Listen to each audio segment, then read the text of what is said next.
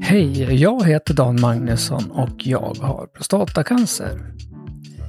Ja, jag tänkte köra lite jubileumsgrejer den här numret och jag kör dessutom på batteri för första gången eh, på riktigt så att säga. Jag kör min podd, poddmixer på batteri för att jag håller på att testa om jag kan köra det här utomhus eh, helt utan nätström framöver här. Men hur som helst. Eh, prostatacancer, ja, nu är det ju ungefär två år sedan som jag åkte in på akuten och hade 20, 20 var det första gången tror jag va? 20 eller 24 tror jag. Nej, jag hade nog 20 PSA-värde första gången.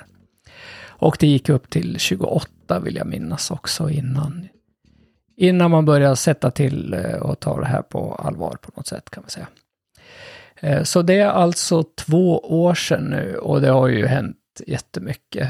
Eh, det är dessutom också ett år sedan som jag strålade klart. Så efter det så har jag ju egentligen bara haft den här äh, Bicalutamid som det heter, testosteronsänkaren. Och den äh, ska jag ha i åtminstone ytterligare ett år. För man säger så att efter strålning så ska man äta den där i två år. Och jag har hört rykten om att det kanske man höjer till tre år också, så jag vet inte riktigt hur det berör mig. Jag åt ju ganska lång tid innan också och det var ju bra för då krympte prostatan och PSA-värdet gick ju ner betydligt innan själva strålningen tog vid. Då. Så så ser det ut med eh, prostatacancern just nu. Jag har väl egentligen inte haft så mycket med. Jag har haft ett uppföljningsmöte, eh, eller ett uppföljningssamtal ska vi säga. Men det händer inte så mycket på den fronten. Eh, däremot då så har jag ju, det berättade jag om senast, jag fick en antifosfolipid antikroppssyndrom, en helt ny eh, symptom då eller sjukdom ska vi säga, diagnos, som det drabbar 0,05 procent av befolkningen, så den är ganska ovanlig, mest kvinnor. Och jag känner fortfarande lite grann sådär att det samtalet avslutades med att ja, vi hör av oss om ett år. Och det känns ju lite sådär, jag skulle ju vilja ha mera förklaring. Vi får se om jag får träffa hälsocentralen någonting och se om han vet mer om det där. För sen är det ju så här också att han kör ju vidare med mina pirrande ben eh, och kalla och eh, nu har jag lite eksem här också som jag funderar över om det är bara värmeutslag eller vad det är för någonting. Eller om det verkligen är sådana här pigmentförändringar. Men hur som helst, eh, jag fick ju en, ehm, en remiss till neurolog. Så jag har träffat en neurolog. Det var en pigg och alert och duktig tjej eh, som testade mig på alla vanliga grejer och hon konstaterar ju bara att jag sannolikt inte har någon felaktighet mellan nerver och liknande ner. Eh, hon testade allting, alltså hon pickade på mig. Och enda liksom var väl egentligen att jag hade, var mindre känslig för kyla, beröringskyla ska vi säga, nedanför knät än vad jag var ovanför knät. Men det var liksom marginellt, så hon kommer ju inte att göra någonting. Jag hade faktiskt ett kort samtal också med hälsocentralen som bad att jag skulle säga till att hon skulle skriva något utlåtande om det där. Men vi får se, så att egentligen så är det väl så här att det kanske är lite slut på idén nu då. Och eh, ja, och själv så funderar jag på om jag liksom fabricerar de här grejerna själv genom att jag är otroligt eh, pressad och stressad och kanske utpumpad också efter all den här behandlingen. Jag vet inte riktigt.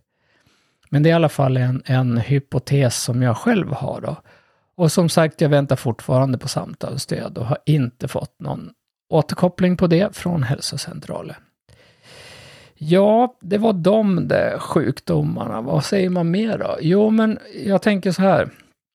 Eh, jag ser ju verkligen fram emot, jag, jag ska ju försöka rehabba eh, ordentligt. Eh, jag vet inte riktigt vad Försäkringskassan, jag varit uppringd om de frågade hur mina arbetstider var. Och jag försöker ju jobba på förmiddagarna, men jag menar, jag träffar jag en kund och det liksom, har ett kunduppdrag, då är det ju hela dagen. Och sen när man däckar dagen efter, så det är väldigt svårt att, att säga.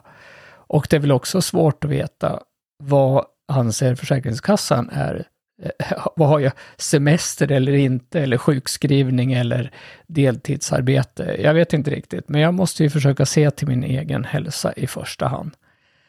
Och jag och min fru, vi började ju det här egentligen då. Eh, jag har ju lite egna grejer också, men jag, jag började ju med att vi över sista aprilhelgen så åkte vi till Rotterdam.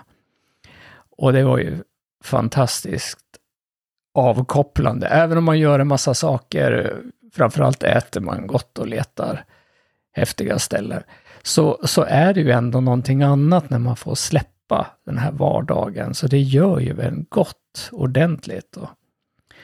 Eh, och jag tänker fortsätta med att hitta på sådana här saker. Och framförallt då i juli när min fru är ledig så tänker jag även jag vara ledig då.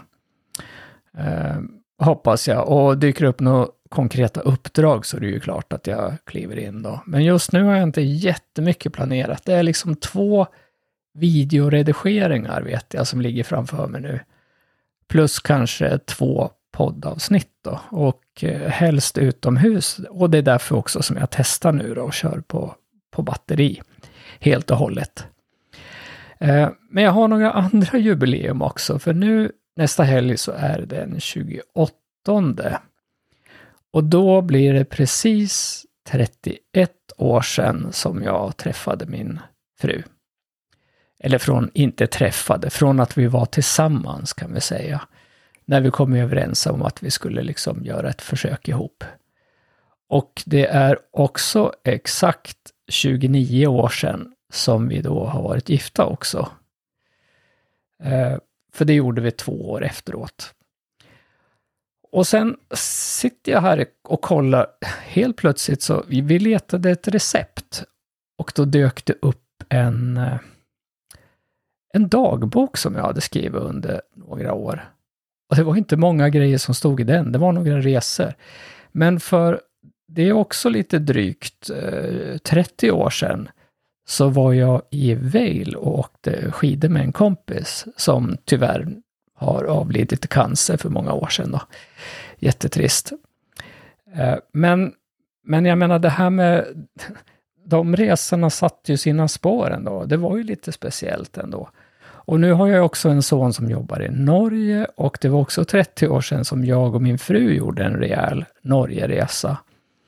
Eh, vi hade bil och vi hade också ja, men sådär ekonomi. För att jag menar, vi tog, vi åt mycket själva och lagade egen mat och hyrde in oss på olika ställen. Vi var också upp på toppen av Galdhöpiggen och vi åkte skidor där på sommaren. Så det var ju också en häftig grej och det är 30 år sedan. Ja, varför babblar jag om det här då? Ja, för att det var en solig helg och man blir liksom sugen. Så här skulle man ju vilja ha jämt. För jag mår ju mycket, mycket bättre då jag har ju gått i kortbyxor hemma här på altanen och gården runt omkring här, eller, eller tomten som man säger. Och eh, eh det känns ju otroligt mycket bättre. Jag har inte heller haft några sådana här stödstrumpor eller liknande för vaden och, och det, den ser precis lika bra ut ändå. Så jag, jag, ska prova lite mer av det. Jag tror att man behöver mera liksom avkoppling och vila och ja, kanske liksom mera leva på egna villkor på något sätt. Vad vet jag?